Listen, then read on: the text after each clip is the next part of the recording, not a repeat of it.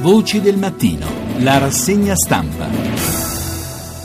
Buongiorno da Carlo Cianetti, sono le 7.39 e 15 secondi. Oggi le prime pagine dei giornali danno ampio spazio all'economia eh, con i dati dell'Istat, ma danno anche eh, spazio all'incontro fra eh, Merkel e Renzi a Maranello. Eh, Repubblica, per esempio, ma non solo Repubblica, eh, dedica una fotonotizia all'incontro di Renzi e Merkel con il cane Leo, il cane dei soccorsi dei terremotati che è stato portato appunto a, Maranello, foto molto affettuose con questo docilissimo e dolcissimo cane. Insomma, però riprendiamo il filo degli argomenti. Repubblica, l'economia è ferma, il governo cambia, addio bonus lavoro, giù l'occupazione, Palazzo Chigi rivede la strategia, stop agli sgravi per assunzioni, c'è un piano produttività. L'altro argomento del quale parlano molte prime pagine eh, dei giornali è quello sul Fertility Day. L'Italia senza figli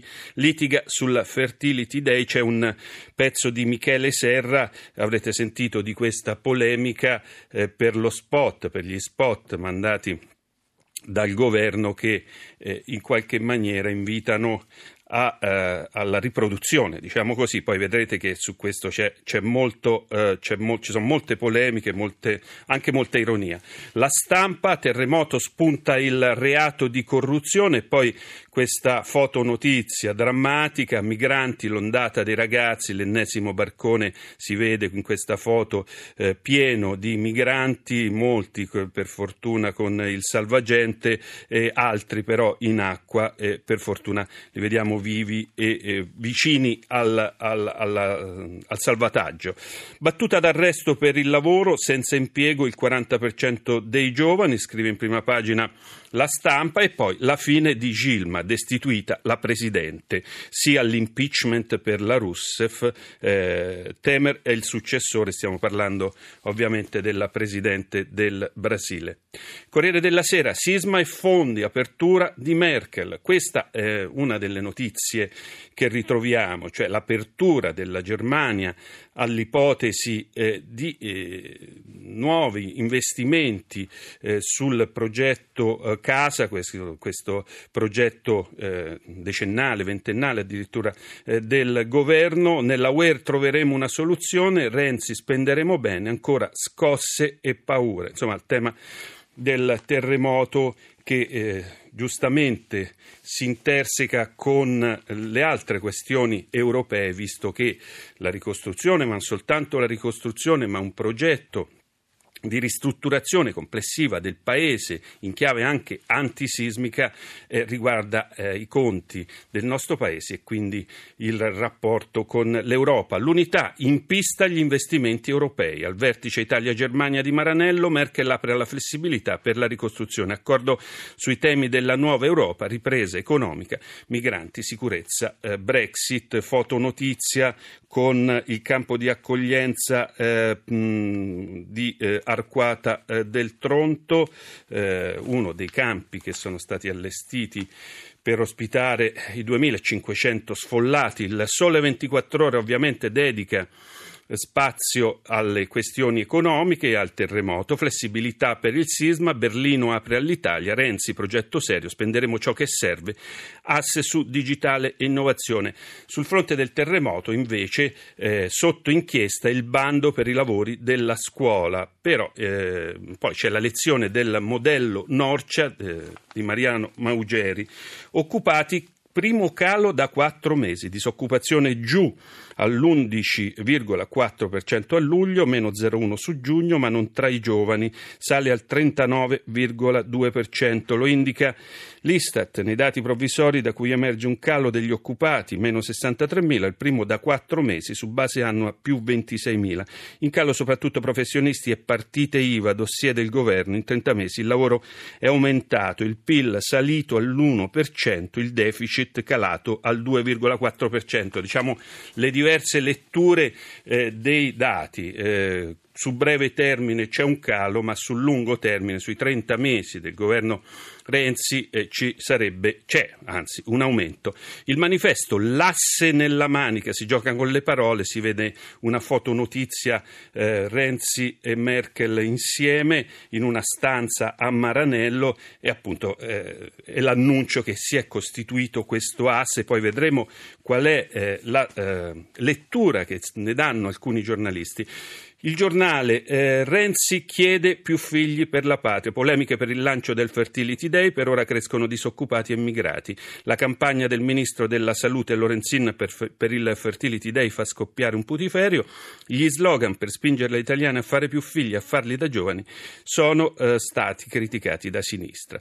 Parole da ventennio sono state definite e da destra, parole senza concreti aiuti alle famiglie. Intanto crescono giovani disoccupati e migranti in arrivo. E ancora eh, il giornale riporta la foto di Angela Merkel che stringe la zampetta a Leo a questo, a questo cane questo cane che ha salvato diversi, diverse persone da sotto le macerie. Libero non ce la facciamo più. Incontro Renzi Merkel su profughi e sisma, ma il non ce la facciamo più eh, fa eh, riferimento all'arrivo di eh, 13.000 disperati in quattro giorni, così li, defini- li, definisce Libero. Dove li mettiamo? Chi paga? Ma Angela ci prende in giro. Va tutto bene, promette un obolo. E sulla ricostruzione è già partito il Festival delle Bugie Bugie, il pezzo di Antonio Socci, il quotidiano, il fatto quotidiano, chiedo scusa, eh, appalti e permessi si indaga anche sul sindaco di Amatrice. Nel mirino degli investigatori gli atti dell'amministrazione guidata da Sergio Pirozzi, la Guardia di Finanza sequestra 150.000 pagine di documenti, da Napolitano in poi nessuno ha reso obbligatorie le procedure antisisma e poi i dati sul lavoro rovinano le nuove sfide celebrative eh, inoltre, progetto banda larga a pezzi, se ne va il super manager Enel, si tratta di Tommaso Pompei. Questa era la prima pagina del Fatto Quotidiano. Andiamo a leggere qualche articolo. Eh, Repubblica, eh, l'economia è ferma, il governo cambia, Dio bonus lavoro, ora si punta sulla produttività. Il pezzo è di. Eh, Robert, eh, di, Valen, di, Valentina Conte e Roberto Mania, la decontribuzione non funziona più, lo sconto per chi assume è ridotto ormai al 40% è limitato a due anni, è giunto al capolina. I nuovi dati dell'Istat lo confermano, gli occupati a tempo indeterminato crescono dello 0,3% da maggio a luglio, su febbraio-aprile, quelli eh, a termine 10 volte tanto, più 3,1%. I lavoratori autonomi, autonomi scendono, meno 68.000 in un mese. Le imprese che dovevano stabilizzare i precari lo hanno già fatto sfruttando il bonus e tutta l'operazione sgravi assunzione peserà sulle casse pubbliche per circa 17 miliardi nell'arco di sette anni complessivi, considerando quelli che i tecnici chiamano i trascinamenti. Torniamo sull'argomento che abbiamo appena lasciato, cioè quello dell'economia. L'economia è ferma, aumenta la disoccupazione, eh, però eh, con una lettura diversa, quella che dà il Premier il Sole 24 Ore in questo articolo di Emilia Patta dice nel giorno in cui i dati Istat certificano il primo stop alla crescita dell'occupazione, dopo quattro mesi con il segno più Matteo Renzi riprende in mano carta e penna in una news pubblica a 30, ossia 30 slide pari ai mesi della durata del governo nella, nelle quali si mostra come la disoccupazione è passata dal 13,1 all'11,4%, quella giovanile dal 43,6 al 39,2. Ovviamente, aggiunge il Premier, c'è ancora molto da fare. L'Italia deve lavorare sodo, deve lavorare duro, ma credo sia giusto che ciascuno si faccia un'idea partendo dalla realtà dei fatti, dalla realtà dei numeri. Repubblica dice Renzi aspetta dall'Istat una revisione al rialzo, il PIL 2016 sarà dell'1%, la ripartenza è iniziata. Ecco, questo è un po' un retroscena di Goffredo De Marchis che dice domani Renzi si aspetta dall'Istat il segno più, anche minuscolo, lo 0,1, 0,2. L'importante è che la revisione del PIL del secondo trimestre non tradisca la tendenza alla crescita dopo cinque trimestri positivi. Il più servirà anche a confermare, cioè il segno più servirà anche a confermare il pronostico contenuto nelle slide diffuse ieri del Premier, numeri circostanziati, verificati, tranne quello del PIL. Renzi scrive 1% per il 2016 al di sotto delle previsioni dell'1,2, ma una cifra tonda, comunque senza eh, decimali. Questi, quindi è la speranza e probabilmente il governo avrà anche elementi per poter annunciare una uh, previsione del genere. Eh, poi il Corriere della Sera invece parla dell'asse, eh, come l'ha definito il manifesto Merkel-Renzi, con un articolo di Federico Fubini. A Berlino adesso cambiano le priorità, i dubbi sui conti restano, ma pesa più la politica. Non capita spesso che il leader di un paese regolarmente accusato di ogni problema da un collega straniero visiti quest'ultimo fra mille sorrisi ogni dieci giorni. Ma questa è l'Europa e questa è Angela Merkel di fronte a quel rebus avvolto in un mistero dentro un enigma che per lei si chiama Matteo Renzi. Probabilmente la cancelliera fin qui ha tratto con certezza non più di due conclusioni quanto al presidente del Consiglio italiano. La prima è che lui, di lui non ci si può fidare. Se ci si preoccupa che l'Italia mantenga una rotta di stabilità finanziaria nei prossimi anni, ma la seconda, anche più pressante oggi, è che adesso Renzi va aiutato perché rappresenta la migliore speranza che ha l'Italia, dunque anche l'Europa, di non scivolare in uno stato di caos politico e istituzionale. Questa è la prima parte di un articolo che merita di essere letto per intero.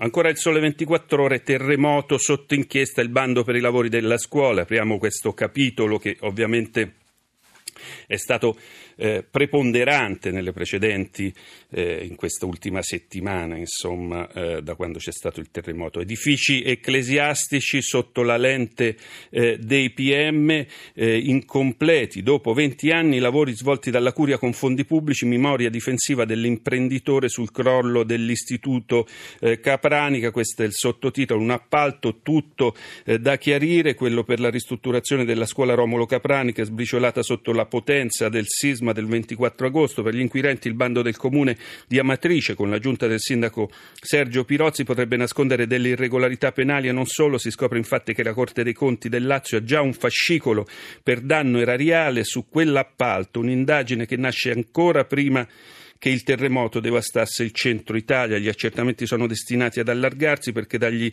atti recuperati si scoprono anche altri particolari, come il caso dello stesso municipio di Amatrice, una struttura pubblica priva di adeguamento antisismico come i finanziamenti previsti per il post sisma del 97 dati a pioggia per compiere migliorie e ripristini antisismici di chiese però crollate. Il fronte appalti e finanziamenti è sotto la lente del nucleo di polizia tributaria della Guardia di Finanza di Rieti che ieri ha acquisito documenti amministrativi dalla eh, provincia e dal genio civile. Ecco, insomma, ovviamente se si, eh, se si va a fondo poi si trova, come spesso accade in questo nostro paese, si trova del marcio, però insomma prima eh, ancora non esistono indagati, quindi massima prudenza. Crolli di caserme e scuole, ora eh, si indaga per corruzione, questa è la stampa e questa è una notizia che riporta solo la stampa, cioè ipotesi di corruzione, questo è il nuovo approdo degli investigatori che si stanno occupando dei crolli di Amatrice accumuli, un fronte investigativo che comprende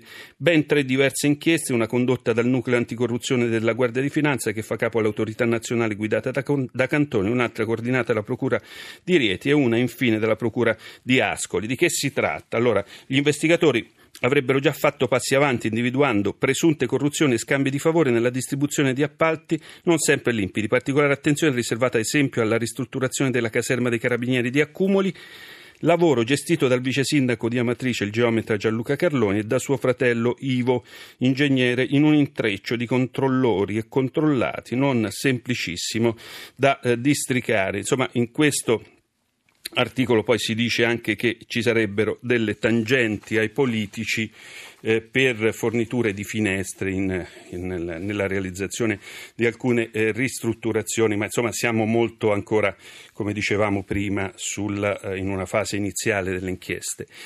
Cambiamo argomento con l'Italia, il Fertility Day, l'Italia senza figli, litiga sul Fertility Day. Mm, Michele Serra scrive chiamarlo giorno della fertilità avrebbe avuto un inevitabile retrogusto da ventennio con l'esortazione alle fattrici italiane di dare soldati alla patria, benedizione del parroco alle spose gravide, dunque eh, la, eh, l'angio il Fertility Day, indetto per, non leggo bene la parola, scusatemi, indetto per il 22 settembre dal Ministero della Salute, suona più che renziano, prudentemente eufemistico rispetto a un argomento in sé minaccioso perché si intromette in cose privatissime e, a forte rischio di motto di spirito. Probabile che la ministra Lorenzini e i suoi collaboratori sapessero, almeno intuissero di addentrarsi in un campo minato, incoscienti o coraggiosi che siano, va loro riconosciuto il merito di esercitare con abnegazione il loro ruolo, perché un comune mortale di fronte a meno della metà delle reazioni acide, dei commenti ostili e delle facezie raccolte raccolti in poche ore dal Fertility Day, si chiederebbe chi glielo ha fatto fare. Però